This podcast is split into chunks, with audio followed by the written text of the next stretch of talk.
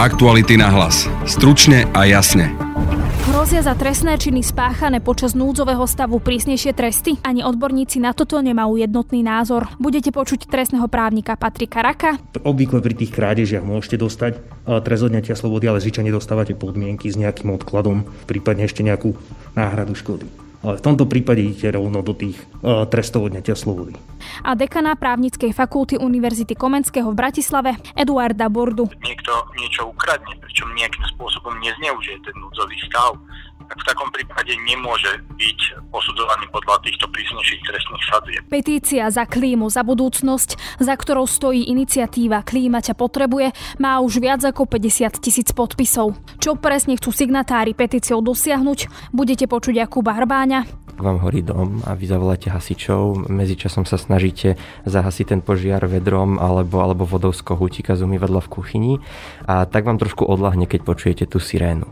A toto by bol pre mňa akože tá, tá, tá metafora v prenesenom význame na ten stav klimatickej núdze. A Martu Fandlovú. Že je pre nás teda dôležité ukázať tým ľuďom, ktorí dali tieto záväzky alebo teda k niečomu sa zaviazali, že naozaj nám na tom záleží a robte to. Alebo oni mnohokrát niečo slúbia, ale potom to nesplnia Počúvate podcast Aktuality na hlas. Moje meno je Denisa Hopková.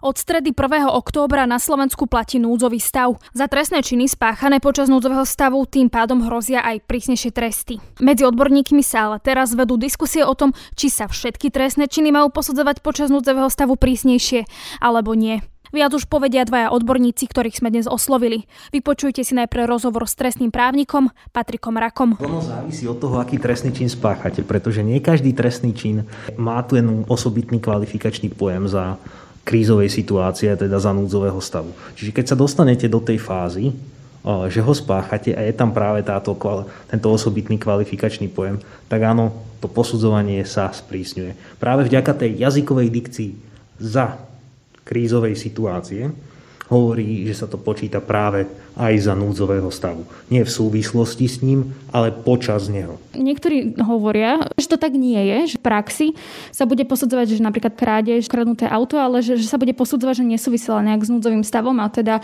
že sa nebude posudzovať prísnejšie. Tak ako som už spomenul, ten gramatický výklad je v tomto prípade jasný. A pokiaľ použijeme docent Drgonec to vždy hovoril pri výkladaní tých právnych noriem a robil to aj počas e, svojho pôsobenia na ústavnom súde, že musíme mať vždycky na zreteli ten zdravý rozum. A my keď si naozaj zoberieme, že ten zákonodárca povedal, že je to za krízovej situácie, nie je to v súvislosti s krízovou situáciou. A on v tom trestnom práve musí byť veľmi jazykovo špecifický, aby nám povedal a my sme vedeli očakávať, za akú trestnú činnosť budeme súdení, keď sa náhodou stane. Čiže tým, že nám tam nedal, že je to v súvislosti s núdzovým stavom, ale počas neho, respektíve za neho, je zrejme, že ten zákonodárca mal na mysli, že počas toho núdzového stavu akákoľvek trestná činnosť bude spáchaná, kde to je presne výslovne explicitne uvedené, bude posudzovaná prísnejšie. A keď si zoberieme, niekde 2. apríla generálna zastupujúca generálna prokurátorka vydala usmernenie interpretačné, ktoré ide presne v tejto línii a v, tej, v tomto duchu že je to presne geograficky špecifické a pokiaľ na tom území platí ten núdzový stav, tak je nutné posudzovať tie skutky za núdzového stavu nie v jeho súvislosti. Poďme si teda vymenovať, že akých trestných činov sa to týka. Ten zákonodárca jasne definoval o, túto situáciu. Tých trestných činov je niekoľko, ich asi zhruba 48, tých skutkových podstat. Tak určite je tam krádež. To tam máte taktiež. Naopak lúpež tam nie je, a to je také otázne.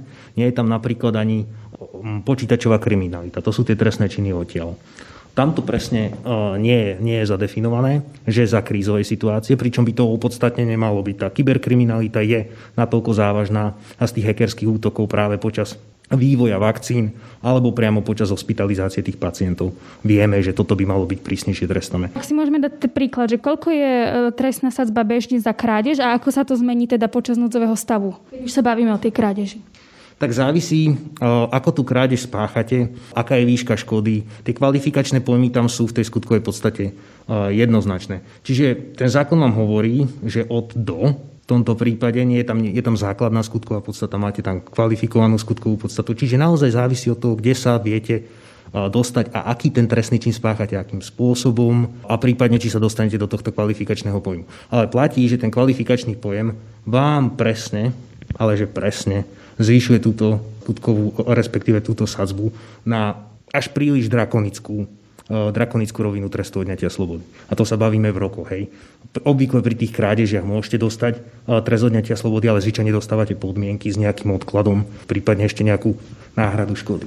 Ale v tomto prípade idete rovno do tých uh, trestov odňatia slobody. A to je presne ten problém. Ako to bude v prípade, ak sa skončí núdzový stav, má trvať 45 dní, môže maximálne 90 dní? A ak by niekto bol počas núdzového stavu napríklad by niečo ukradol, dostal by 3-4 roky, keby skončil núdzový stav, bude stále posudzovaný prísne, alebo sa mu zníži ten trest? Toto je veľmi dobrá otázka, pretože všeobecne platí tá zásada, že trestnosť skutku sa posudzuje v čase, v ktorom ho páchateľ spáchal. Čiže keď ho spáchal počas núdzového stavu, ono sa stále bude posudzovať, ak, že ho spáchal počas núdzového stavu. Ale tam potom platí v otázkach trestania, výšky trestu a udelenia toho trestu, že ak nadobudol účinnosť respektíve aj platnosť a účinnosť zároveň zákon, ktorý je pre páchateľa priaznivejší, tak sa bude posudzovať podľa neho. A tým, že núdzový stav skončí, de facto je priaznivejší pre toho páchateľa, ale problém je ten, že on stále platí a je stále účinný.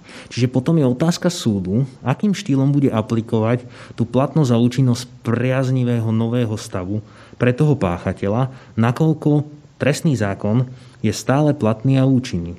Problém je len ten, že vyhlásenie núdzového stavu zostrilo jeho použitie v tých vybraných skutkových podstatách.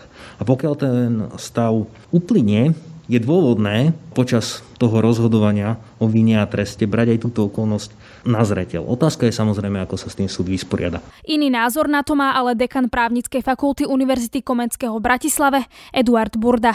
Vypočujte si s ním rozhovor. Je pravda, že núdzový stav patrí pod kvalifikačný znak eh, krízová situácia. To znamená, že pokiaľ je spáchaný trestný čin v eh, núdzovom stave a je to v príčinnej súvislosti s týmto núdzovým stavom, tak eh, potom naozaj sa ten čin kvalifikuje podľa tej prísnejšej skutkovej podstaty s vyššou trestnou sadzbou.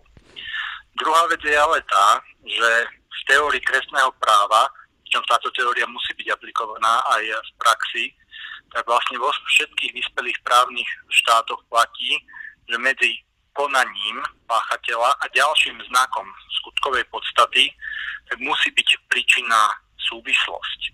A v tomto prípade e, to znamená, že by musel ten páchateľ v príčinnej súvislosti s tým núdzovým stavom spáchať trestný čin. Uh-huh, čiže napríklad v praxi, že by teda napadol eh, nie, policajta, ktorý by ho upozornil, že si má dať rúško? Toto je zaujímavý príklad. Áno, dá sa povedať, že pokiaľ je to opatrenie, ktoré priamo súvisí s vyhlásením núdzového stavu, tak potom áno. Potom by aj takýto prípad mal byť kvalifikovaný, teda ako trestný čin vykonaný v vykonaný v núdzovom stave za krízovej situácie. Treba ale povedať, že pokiaľ to tam nie je, naozaj ten príklad je ideálny taký, ak niekto niečo ukradne, pričom nejakým spôsobom nezneužije ten núdzový stav, tak v takom prípade nemôže byť posudzovaný podľa týchto prísnejších trestných sadzieb. Iný príklad by bol ten, keď by niekto niečo ukradol napríklad preto, že má na to možnosť, lebo v rámci núdzového stavu bola, e, bolo evakuované nejaké územie, z toho územia by povedzme z opustených domov niečo ukradol. Vtedy by jednoznačne išlo o použitie tohto znaku za krizovej situácie v núdzovom stave. Tam sa tie názory odborníkov e, rozchádzajú. Ako je možné, že sa tie názory líšia? Pozrite sa, právo je veľmi komplexná vedná disciplína a aj prax častokrát potom musí hľadať rôzne riešenia, ktoré sú samozrejme opreté o teóriu povedzme si to na rovinu, že e, núdzový stav a trestné právo sme tu doteraz nejakým spôsobom neriešili, takže nebolo to v centre pozornosti. Tie názory môžu byť rôzne. Ja som presvedčený, že e, príčina súvislosť, ktorá je jedným zo základných elementov aplikácie práva, musí byť naozaj podrobená v každom jednom prípade veľmi dôslednému skúmaniu. A v tomto prípade napriek tomu, že tá kvalifikačný znak je naozaj koncipovaný objektívne, tak my sa na to nemôžeme pozerať len z toho objektívneho hľadiska, ale aj z hľadiska tej príčinnej súvislosti vzhľadom ku konaniu páchateľa. V tomto tkvie ten rozdiel. Závisí od rôznych, a dokonca som povedal, že až filozoficko právnych e, teórií, ktoré sa rozvíjajú vlastne v celom vyspelom svete. Je tam ten fakt, že tie trestné činy sa proste nemajú nemajú robiť, ale že tak bežný človek by napríklad chcel vedieť, že teda ako to je, že tá odborná verejnosť sa na tom nezhoduje, že kto teda je ten, ktorý povie, že ako to je? Pozrite sa, ja som vám povedal, ako som presvedčený ja, že to je. A keď bude treba, budem to ďalej, e, ďalej argumentovať v tejto veci. Ale samozrejme, v každom jednotlivom prípade rozhodujú orgány činia v trestnom konaní a potom v konečnom dôsledku až súd. Takže až tie to môžu povedať. No a v konečnom dôsledku samozrejme najjednoduchšie a najistejšie by bolo, e, keby sa to upresnilo v zákone, a v trestnom práve hmotnom samozrejme nie je možná retroaktivita v neprospech páchateľa, teda že by sa novší zákon aplikoval spätne na staršie konania páchateľov v ich neprospech. Ale je možná retroaktivita, aj nie len, že je možná, ale je prítomná v prípade, ak e, nadobudne účinnosť nový zákon a ten je pre páchateľa priaznivejší. Takže je pravda, že takáto legislatívna činnosť by vedela priniesť e, právnu istotu. Aj keby sa to udialo o pár mesiacov neskôr, že by bol takýto zákon prijatý, tak by sa vzťahoval aj na prípady, ktoré sa udiali dovtedy. Iniciatíva Klíma ťa potrebuje spustila petíciu za klímu, za budúcnosť, na ktorej dnes svieti viac ako 50 tisíc podpisov. Na sociálnej sieti ju podporila napríklad aj prezidentka Zuzana Čaputová. Signatári petície chcú od vlády, aby začala núdzovo riešiť a venovala pozornosť klimatickej kríze. Naviac detailov sa budem už pýtať dvoch signatárov, a to Marty Fandlovej z iniciatívy Mladý za klímu a Jakuba Hrbáňa z Fridays for Future Slovensko, ktorých mám teraz v štúdiu. Vítajte. Ahojte. Pekný deň. Predtým, ako sa začneme baviť o tom, že čo všetko chcete dosiahnuť petíciou, malo teda zaujíma, že prichádzate s tým teraz v čase koronakrízy, koronavírusu, kde vlastne ľudia riešia opatrenia, kde riešia možno, že finančnú situáciu. Prečo by sa o to vôbec mali teraz v tejto dobe zaujímať? Tak ja si myslím, že už teraz je neskoro. Mali sme sa možno o to zaujímať proste o mnoho, o mnoho skôr. A možno, že práve tá pandémia nás môže naučiť nejakým spôsobom prežiť tú situáciu a tú krízu, lebo je to rovnako kríza, ktorá sa dotýka ľudských životov. Ono asi je dôležité podotknúť, že samozrejme to, že prišla pandémia a to, že to nejakým spôsobom ovplyvňuje našu spoločnosť, ako ste povedali, ľudské životy, či už po finančnej, zdravotnej alebo sociálnej stránke, to je jedna vec, ale druhá vec je, že tá klimatická kríza tu jednoducho je. Je dôležité tu klimatickú krízu neustále pripomínať. Tá petícia bola pre nás takým trošku akože jediným spôsobom, ako sme videli, možno zapojiť sa do globálneho klimatického štrajku, ktorý bol vlastne minulý piatok. Keď hovoríte, že tá e, klimatická kríza je tu, dotýka sa ľudí, možno by bolo dobré povedať si, ako sa teda dotkne klimatická kríza bežného človeka. Tak môže pozerať určite na celom svete. Ona sa dotýka už 800 miliónov ľudí a rovnako sa dotýka každého a každej z nás. Napríklad teraz na Slovensku počas leta naozaj veľmi veľa ľudí odpadlo v dôsledku horúčov. Takisto si to všímame napríklad v rôznych jaskyniach do Pšinskej ľadovej alebo Demenovskej ľadovej jaskyni, kde teda už ten ľad nie je. A takisto mnohí ľudia sa stiažujú, že už nemajú vodu v jaskyniach. Že ono, na Slovensku nemáme veľmi veľa príkladov, ale už sú a naozaj už je to citeľné aj u nás a rovnako proste vo svete. Niekto si môže povedať, že no dobre, tak nie je v Dobšinskej e, ľadovej jaskyni, nie je tam zima. Pre neho to osobne ako nič nemusí znamenať. Jeho sa to nejak vôbec nemusí dotknúť. Na to by ste mu teda čo povedali? Najjednoduchšie sa to zhrnúť tak, že áno, viac menej nám, pokiaľ nie sme v tom vyššom veku alebo nemáme nejaké zdravotné problémy, nás sa to až tak, až tak nedotkne. Špecificky Slovenska ešte bude pár desaťročný trvať, kým okúsime tie reálne následky klimatickej krízy, ale jednoducho tá planéta a jej ekosystémy, prírodné ekosystémy existujú v nejakej rovnováhe a nie sú stavané na takéto extrémne zmeny, predovšetkým teplôt. Jednoducho sa narúšajú, následne sa tá rovnováha rozlaďuje a môže to spôsobovať okrem teda tých výkyvov počasia naozaj drastické suchá v oblastiach, kde momentálne ešte stále počítame s tým, že môžeme dopestovať plodiny, ktoré sa dovážajú aj sem k nám na Slovensko. Čiže naozaj akože je, je strašne komplikované, ale strašne dôležité, aby si ľudia uvedomili, že, že napriek tomu, že nám to nič nerobí, tak tej planete to robí naozaj veľa a to, že tá planéta to nezvláda, bude mať následky a dôsledky aj pre nás. Je to tak, že už nestačí, keď bežný človek len separuje a napríklad chodí hromadnou dopravou namiesto toho, že využíva auto? To stačilo tak možno pred 30 rokmi, nestačí to teraz. Naozaj každý z nás by sa mal snažiť robiť nejaký ten malý krok vpred. Nemusí byť hneď človek naozaj vegánom, ktorý nenakupuje oblečenie ako napríklad ja, ale stačí tie malé kroky. Myslím, že naozaj tie malé kroky sú dôležité. Dôležité naozaj obmedziť živočišnú výrobu, je dôležité nenakúpať stále vo fast fashion, rovnako dôležité je nelietať za 10 eur kade tade po svete. Takisto je dôležité naozaj, že nejakým spôsobom sa aj vzdelávať v tejto téme pretože od vzdelania všetko začína. Takže ja si myslím, že naozaj nestačí už len separovať alebo teda nejakým spôsobom riešiť tieto, tieto veci. Ja by som sa ešte len rýchlo vrátil k tomu, že je strašne ťažké podnikať tie individuálne kroky, keď na to nemáte podmienky. V niektorých častiach Slovenska naozaj nemáte koše na separovanie, nemáte podmienky na to, aby ste nejazdili autom alebo jazdili bicyklom. Čiže toto je presne tá zodpovednosť štátu, že nechávať riešenie takto obrovského a dlhodobo ignorovaného problému na, na krokoch jednotlivca je, je extrémne nezodpovedné a nefér. Poďme teraz k tej o, samotnej petícii. Vy tam máte viacero bodov. Ja začnem tým jedným a budem citovať, že chcete, aby Národná rada vyhlásila stav klimatickej núdze a zaviazala vládu, aby v rámci neho podriadila prípravu a schváľovanie legislatívy, štátnych politík, štátnych projektov, cieľov dosiahnuť klimatickú neutralitu v roku 2040. Poďme to trošku konkretizovať a vysvetliť viac do detajlov, ale začneme asi najprv tým, najprv tým, že chcete teda, aby Národná rada vyhlásila stav klimatickej núdze prečo to žiadate a čo by to teda znamenalo, ak by to aj parlament vyhlásil? Ono tak trošku by to vlastne neznamenalo nič. A zo skúsenosti z Veľkej Británie vieme, že toto je čisto deklaratívne, ale je to súčasne nejakým spôsobom symbol. Symbol toho, že, že vláda jasne povie, že tu máme problém, ktorý musíme riešiť. Čiže že v tomto, to, toto je náš cieľ, aby naozaj vláda Slovenskej republiky alebo Slovenská republika a jej vládni predstavitelia povedali, že klimatická je, kríza je problém, ktorý proste nemôžeme ďalej ignorovať a musíme ho riešiť. Prečo by to nemohli povedať bez toho, aby vyhlásili klimatickú núdzu?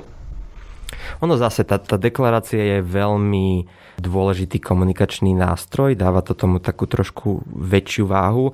Takéto vyhlásenia sme tu už mali od viacerých politikov a, a ad jedna nenasledovali za nimi žiadne konkrétne kroky a ad dva neprebodili v ľuďoch ešte stále ten pocit alebo to povedomie o tom, že klimatická kríza je naozaj niečo, čo, čo našu generáciu a tie budúce generácie zásadne ovplyvní. A myslíte si, že keby vyhlásili klimatickú nultu, že by to niečo zmenilo v ľuďoch a uvedomili by si, že ten problém je reálnejší? Pre mňa by to bol nejakým spôsobom záväzok, že konečne vidím, že to aj vláda berie vážne, že nestačí, že my sa tu snažíme nejakým spôsobom robiť tie bežné kroky jednotlivca, ale že naozaj už konečne aj tej vláde na tom záleží pre mňa. By som to ešte rýchlo možno prirovnal k tomu, že ak vám horí dom a vy zavoláte hasičov, medzičasom sa snažíte zahasiť ten požiar vedrom alebo, alebo vodou z kohútika z umývadla v kuchyni a tak vám trošku odlahne, keď počujete tú sirénu. A toto by bol pre mňa akože tá, tá, tá metafora v prenesenom význame na ten stav klimatickej núdze, že vláda proste jasne povie, áno, je tu problém, ideme ho riešiť. Povedzme si možno, že ako môže reálne napríklad štát, akými krokmi reálnymi môže dosiahnuť tú uhlíkovú neutralitu, čo všetko musí obmedziť, čo všetko sa musí zmeniť. Na, na dosiahnutie uhlíkovej neutrality naozaj akože ten najefektívnejší krok všeobecne je začať znižovať naše emisie. Na Slovensku sú to primárne emisie z energetiky a z dopravy. Teplo sa, sa na Slovensku v veľkom množstve stráca kvôli zlému zatepleniu budov, čiže preto musíme lepšie zateplovať, aby sme tým pádom vyrábali menej energie a vypúšťali menej emisí. A potom Slovensko, pokiaľ naozaj chce znižiť svoje emisie, musí investovať do čistejších alternatív, ako je budovanie diálnic. Naozaj musíme zlepšiť našu infraštruktúru mestskej hromadnej dopravy, verejnej dopravy, železničnej dopravy, ktorá je najefektívnejšia. Potom tam máme ešte vlast pôdohospodárstva toho, akým spôsobom obrábame pôdu. Že naozaj tie veľké monokultúry dnes vieme, že, že sú neefektívne a pôda má podobne ako, ako, ako stromy naozaj akože veľkú schopnosť zachytávať CO2, ale musí byť správne hospodarovaná tak, aby, aby fungovala tak, ako ten ekosystém potrebuje. Čo sa teda stane, ak by sme tú uhlíkovú neutralitu nedosiahli do roku 2040 napríklad? Stane sa viac menej to, že presšvihneme tú hranicu 1,5 alebo teda 2 stupne oteplenia v porovnaní s predindustriálnou dobou. Vedci hovoria, že potom naozaj planeta a jej ekosystémy začnú kolabovať. Že proste tá, tá klíma bude neudržateľná, nastane naozaj zásadné topenie ľadovcov, stúpanie oceánov, zhorší sa počasie typu nekontrolované hurikány, nekontrolované suchá, nekontrolované zrážky, ako už máme na Slovensku. Čiže, čiže naozaj tá planéta sa stane do určitej miery nestabilnou. Vy teda s touto petíciou v podstate prichádzate napriek tomu, že sa Slovensko zaviazalo, že sa bude usilovať o uhlíkovú neutralitu do roku 2050 a vy napriek tomu teda prichádzate s tou petíciou. Máte pocit, že táto vláda nerobí v tomto smere dosť, že nerobí niečo preto, aby sme dosiahli tú uhlíkovú neutralitu v tom danom roku? Keď ste prišli s tou petíciou? Vzhľadom na koronu je to samozrejme veľmi ťažké hodnotiť. Táto vláda mala tie podmienky nástupu oveľa ťažšie než akékoľvek iné a nemala úplne tú slobodu baviť sa o svojich prioritách. Faktom však ostáva, že napríklad v programovom vyhlásení sa konkrétne záväzky typu dokedy chceme dosiahnuť uhlíkovú neutralitu spomínajú minimálne. Je tam teda spomenutý rok 2050. Netušíme ale plán, ako to Slovensko chce dosiahnuť. Čiže áno, ozvali sme sa presne preto, lebo, lebo máme pocit, že táto téma je prehliadaná. Ak sa o nej rozpráva, tak sa o nej len rozpráva a, a vidíme veľmi málo konkrétnych krokov. A, a súčasne si myslíme, že je dôležité pripomenúť tejto vláde alebo pomôcť im uvedomiť si, že, že riešenie klimatickej krízy už nie je okrajovou témou, ale to téma, na, ktorom, na ktorej záleží veľkému množstvu ľudí. Okrem toho, že teda chcete im ukázať, že na tom niekomu záleží, tak reálne ale s tou petíciou, ak by ste dosiahli 100 tisíc podpisov, sa toto bude riešiť v parlamente. A tam už teda máte mať tie, e, nejaké kroky, ktoré od nich žiadate. Tie sme si teda povedali, ale že čo vy teda očakávate, že oni vám prinesú, že nejaký ten e, plán, že takto to ideme riešiť, takto dosiahneme e, uhlíkovú neutralitu v roku 2040-2050, alebo že, že potom čo je tá vaša predstava, keď to teda príde do toho parlamentu? Súčasne žiadame Národnú radu, aby zaviazala vládu Slovenskej republiky vypracovaním stratégie a znižovania emisí na to, aby sme do roku 2040 dosiahli uhlíkovú neutralitu. A toto by mal byť presne ten dokument, ktorý konečne presne pomenuje kroky a oblasti, v rámci ktorých naša vláda plánuje v najbližšie obdobie podniknúť niečo na to, aby sme ten záväzok splnili. A tento dokument momentálne neexistuje a veľmi ťažko sa aj akože v rámci vzťahu vlády s odborníkmi diskutuje o niečom, čo nemáte na stole. Komunikovali ste napríklad o tom aj s ministrom e, životného prostredia, s pánom Budajom? Podarilo sa vám s ním skontaktovať, lebo on teda je ten, ktorý by mohol prísť takýmto konkrétnym plánom? Áno, myslím si, že si naozaj uvedomuje vážnosť situácie a hľadá, snaží sa hľadať spôsoby, ako túto tému začať riešiť na úrovni vlády, ale priznal sám, že veľmi ťažko sa mu to darí bez podpory verejnosti. Ak sa bavíme o tom komplexnom riešení klimatickej krízy, tak tomu bude potrebovať naozaj súčinnosť iných ministerstiev, iných, iných rezortov a tým pádom niekto musí tú úlohu zadať na trošku vyššom leveli než minister ministrovi. Čiže preto tá naša tendencia je adresovať to Národnej rade a dúfame, že cez nich vláde, aby si naozaj uvedomili, že tá, tá spolupráca je kľúčový element. No a to je z dnešného podcastu všetko. Vypočuť si nás môžete cez Spotify a ďalšie podcastové aplikácie. Ak radi počúvate naše podcasty, môžete nás podporiť cez službu Aktuality SK+. Na dnešnom podcaste spolupracovala Tatiana Škultétiová. Pekný zvyšok dňa a tiež pekný víkend želá Denisa Hopková. Aktuality na hlas. Stručne a jasne.